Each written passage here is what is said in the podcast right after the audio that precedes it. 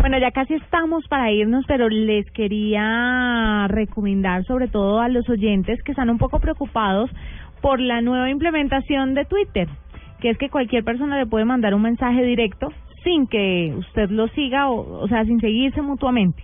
Que era uno de los pluses que tenía esa red social, que Que Solo- uno permitía lo que quería. solo si eran amigos podían establecer una comunicación privada. Ahora, entonces... tú Pero uno dices- lo puede activar y desactivar como quiera. Eh, Exactamente a eso voy. Se Explíquele tiró la entonces- noticia se- otra vez. eh. Ya que se la tiró, cuente, cuente cómo se activa y cómo se desactiva.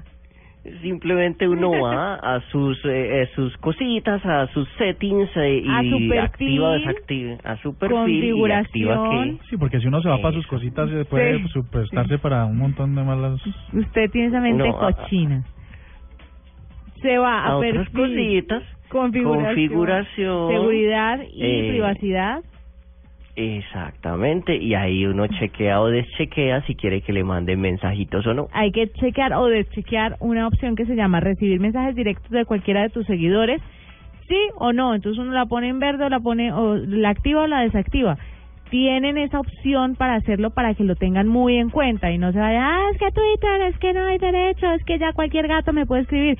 Sí, cualquier gato le puede escribir siempre y cuando usted lo permita. Según mi abuela, eh, y teniendo el tema del Día del Idioma, sería se desconciafigura el vainolo. Es muy de abuelas. Ajá. Pero otra cosa que me gustó ahí en Twitter es que uno puede ver ya cómo le fue al tweet. O sea, uno, ahí hay Sí. como una, en los tweets hay unas como estadísticas, divertido, divertido eso, a ver cómo, cómo le están yendo a los tweets que uno manda. Quiero... Ah, perdona, Juanita. No, que eso es chévere, pero que no todo el mundo lo entiende. No todo el mundo lo entiende como uno que está metido en esto 24/7. Sí, y que quiere ver el alcance de, de- o el efecto que tienen la gente los tweets.